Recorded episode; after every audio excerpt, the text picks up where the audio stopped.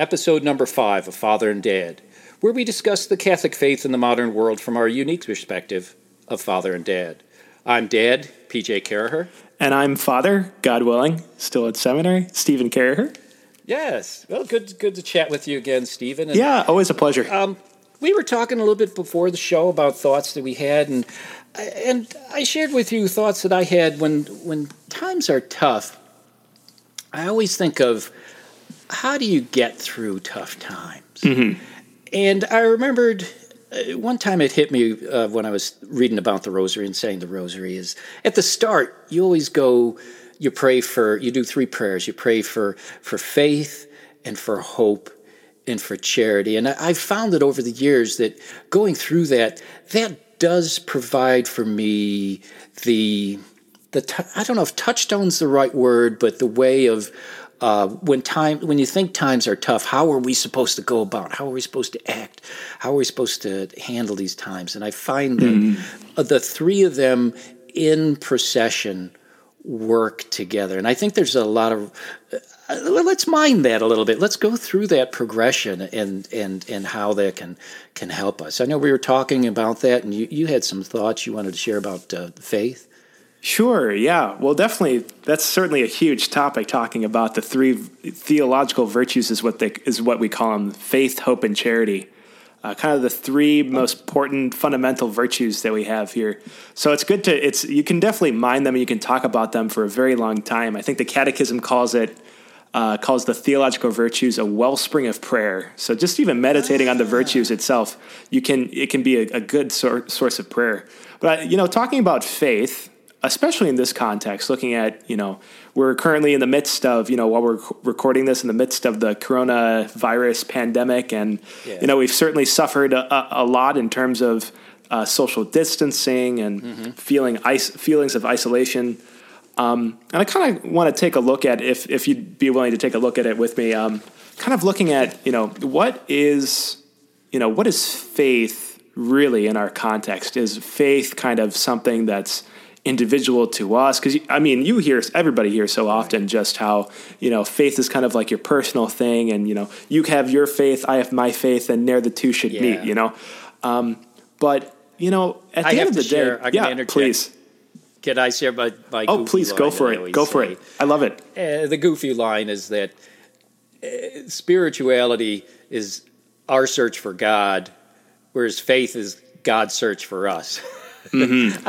I, I, know it's a it's a goofy line, but I think that kind of leads into, you know, uh, I think uh, that's kind of maybe I cut you off because that's kind of I think where you were heading. To. Yeah, so no, absolutely. I think I'd I'd say that's that's definitely kind of the fundamental of our faith is is kind of this relationality of yeah, you know, I'm I'm searching for something, but you know, the person who's searching for me out first is God, you know, Himself. That's definitely it's what a beautiful faith. But kind of getting back to um, uh, uh, you know, this idea of, you know, just even relationality. I can, de- I definitely see it ar- around uh, my peers and my friends and, um, you know, some people younger than me as well as there's just a really strong desire to be with other people. And you've definitely, I've definitely seen it during this pandemic as well is that, you know, people in isolation, you know, even though like, maybe the first couple of weeks is like, yeah, you know, I'm woohoo, I'm away from other people. I can like, you know, some people are like, yeah, I can, you know, finally do my own thing. But you know, after a while, it just kind of starts draining you. You know, after a while, it's it becomes so clear that. Um, you know, we're really not made to be alone. We're not we're not like robots. You know, we're not made to yeah. be in in this kind of isolation away from other people.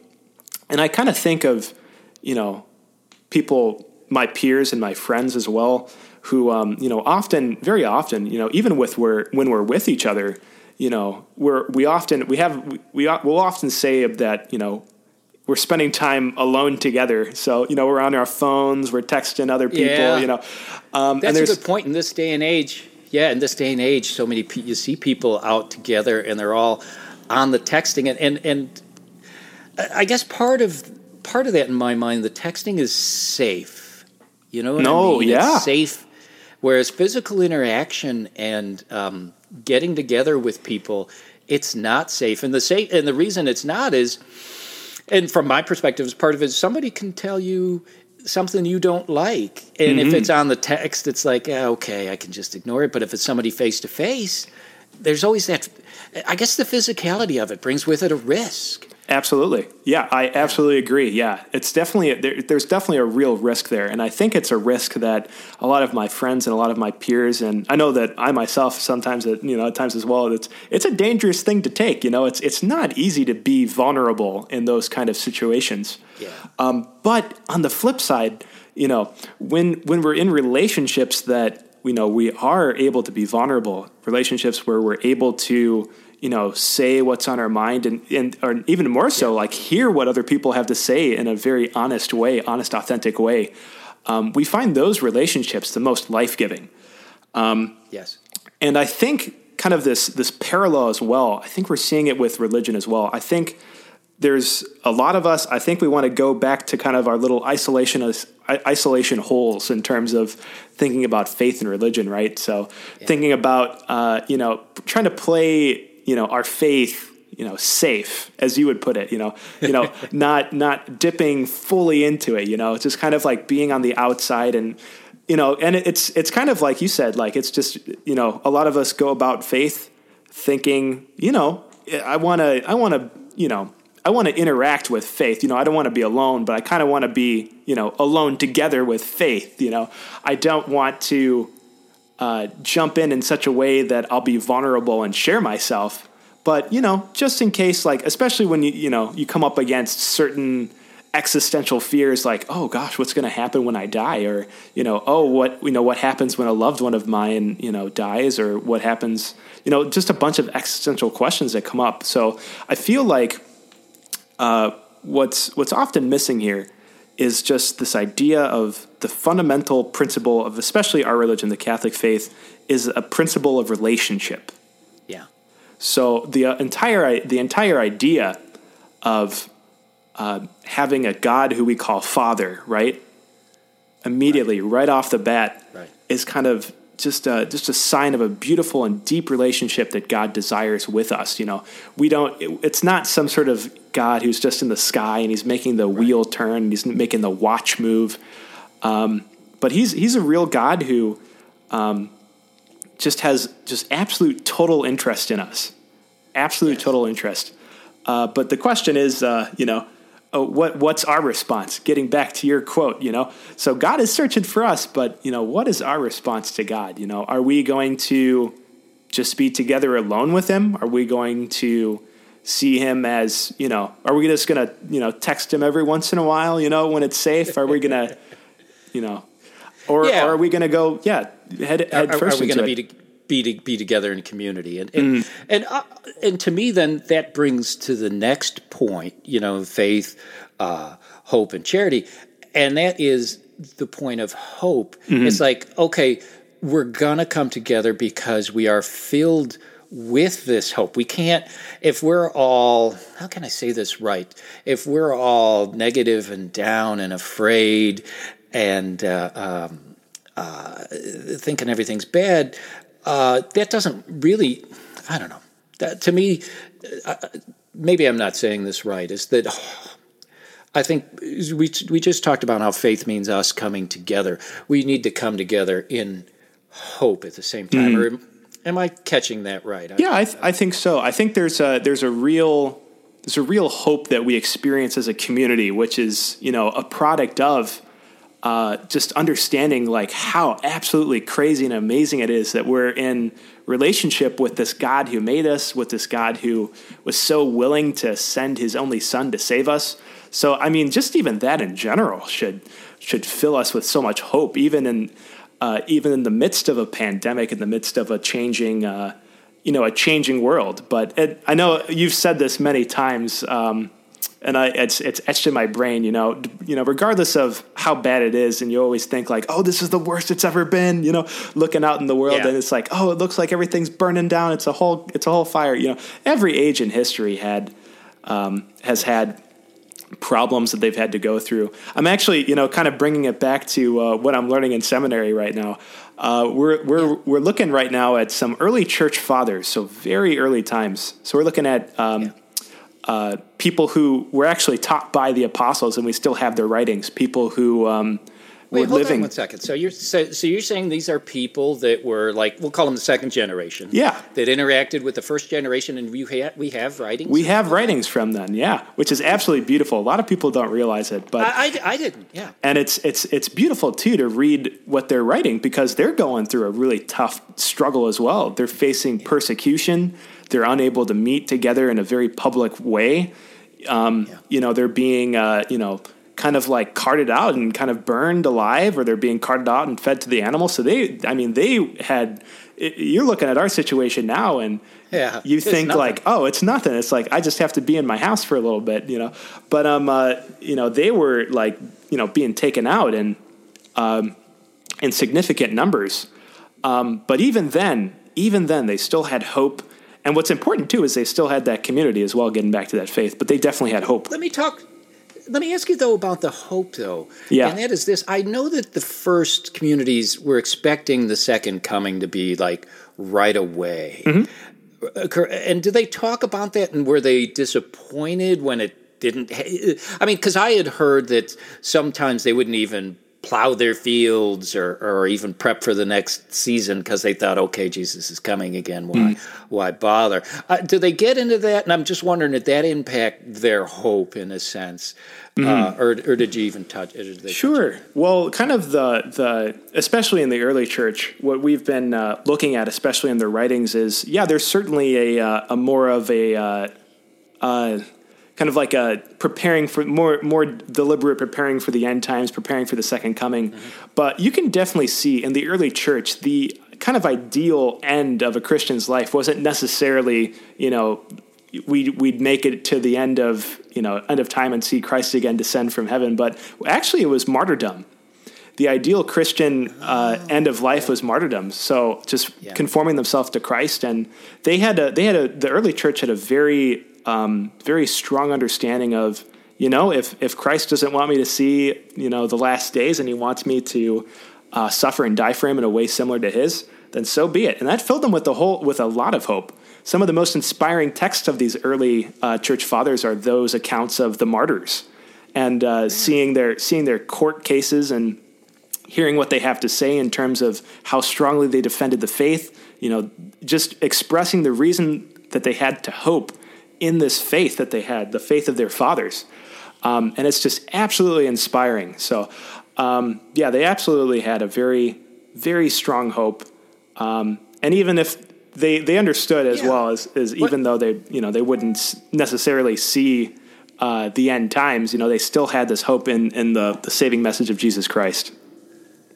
Right, and if that doesn't, if reading that doesn't put things into perspective for us in our times, as much as we complain, it's Oh, yeah. it- it's nothing in, in in comparison to that. But let's get back to you know the faith, hope, and, and charity. So you've got faith, and you've got hope. You mm-hmm. know, which the two together are very solid.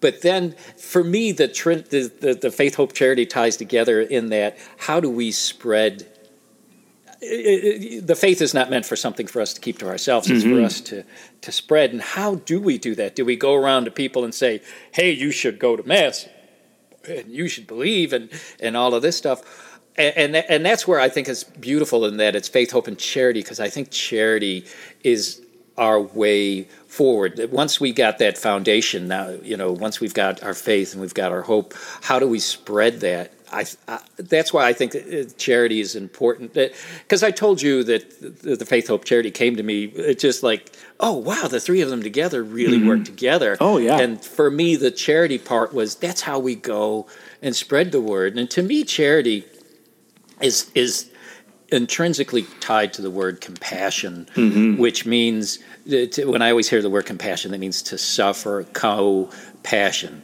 suffer with. And you can only be charitable when you are in the dirt. I say the dirt, Yeah. but you know what I mean. When you're willing to get your hands dirty, as opposed, and, and that's one of the risks of our modern times. We think, um, you know, people say, I want to advocate for people or I want to, you know, hit the like button and all of that. You know, that's fine. But uh, what really, what charity demands of us is to go and, and, and get our hands dirty mm-hmm. and, and, interact with people, which in a sense calls us back back to that t- part that we talked about faith at the start with the community because the real risk of charity of getting of compassion is you're interacting with other people. And exactly. That's and that's risk. Interacting with other people is risky. Mm-hmm. And, uh, um, uh, you know, tough times are not. And, and, and, it's one thing that I've seen in our, our society. I think it's made us, we keep on saying with the texting and all of that stuff, I think we've, uh, we've missed that interacting, that, that getting our hands dirty mm-hmm. with other people in charity. Um, because face it, we all want to avoid risk. I mean, I spend a lot of my life is avoiding risk. You know, oh, I yeah. live in a house to get myself away from the weather. I, yep. I I'll work out in the morning to try to keep myself in good shape. Mm-hmm. To, you know, because I don't want to I want to avoid that and and that sort of thing. Um, so a lot of our life is about avoiding risk. Yet here it is, we're demanded to to to take risks, mm-hmm. and uh, that's that's I guess the that works almost against I want to say our nature, but I guess it is kind of our nature, our animal nature to to, mm. to, to, protect ourselves. Yeah, yeah, yeah, yeah. So it, it's definitely um, you know it's definitely I, I could definitely see where you're coming from. You know thinking about yeah oh oh yeah looking at your life and saying like oh yeah you know I I'm, I'm in a house that's protecting me from the elements I'm you know I have all these layers of protection um, and I think what the the virtue of charity asks is, you know, what are you protecting yourself for? You know, because at the end of the day, we're all going to the same place. No matter how much yeah. we, you know, no matter how much we protect ourselves, we're going to end up six feet in the ground somewhere.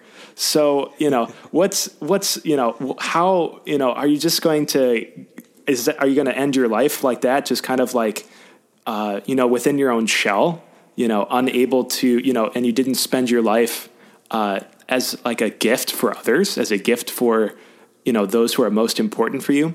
So I think, and it's you especially see it too when um, a lot of people go through very difficult times. You know, when they lose a loved one, they go through a certain disease or illness, or someone that they love or know goes through uh, something like that. They start asking those questions, they start asking, you know, why on earth am I, uh, you know, am I not, uh, am I doing with my life? You know, what am I, uh, you know, who am, what am I sacrificing myself for? You know, for what sake? And that's what charity is looking at. You know, charity is looking at, um, you know, how are we going to make ourselves a gift for others? Yeah. Yeah, and I love I love that you brought it back because I was going to bring it back to the the first topic if you weren't going to, but you know it is dangerous. It is there's something vulnerable about you know actually going out and doing it. You know, yeah. it's a lot different from you know, just hiding behind a screen and liking. And, you know, and, and I'm not saying that that's, a, you know, an intrinsically evil thing. That's, I mean, that's a fine thing. It's, you know, there's a lot of good that we've gotten from social media. But if that's, you know, but if you're looking enough. at, yeah, if that, if that's how you're, you know, if that's how you're being charitable, like you, I think we can step that up a little bit. Um, but, um, uh, you know, it's a little, little call out right there, but, um, what's, what's, what's important is, is that, you know, we have, I think what maybe to wrap this up a little bit is we have just, uh, we've, we've been given the perfect model of, of compassion. We've been given the perfect model of charity, the perfect model of self gift uh, in the person of Jesus Christ. So, kind of just bringing it back to the the whole and faith, you know, connecting faith and hope, because this is our faith and hope yes. too. Is that you know we don't have a God who doesn't know who we are, who just created us and kind of left us to our own devices, but we have a God who loves us. Who calls us by name, who created us in his image and likeness.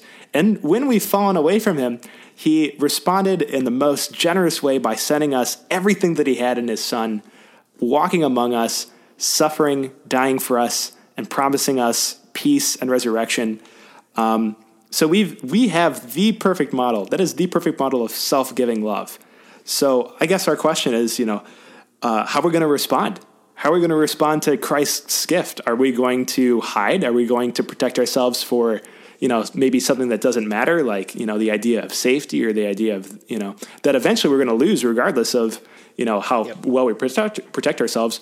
Or are we going to be willing to, you know, get off of the get off of the phone and and uh, and you know talk and conversate with someone? You know, are we going to be willing to sacrifice ourselves for someone? I know you mentioned earlier, like you know, are we going to be willing to sacrifice our time to go to a soup kitchen? Yeah. You know, are we yeah. willing to sacrifice our time to you know, fall fall more in love in, with Christ in prayer. So, just some some uh, last last things to leave us with is, uh, you know, charity demands that self gift, that self sacrifice. Fantastic. I think that's. I think you put the end cap on it right there, Stephen. I think that's that's where we'll leave it for today. That's perfect. Yeah, that's great. Well, uh, to our listeners, thank you for listening to another episode of uh, Father and Dad, and um, we would love to grow this podcast, but to do it, we need your help. And I ask if you like what you're listening to on Father and Dad, first drop Stephen or I a note, and second Tell two of your friends and have them listen to it, and that's how we're going to grow. Until then, we'll see you next time. Thank you. He came down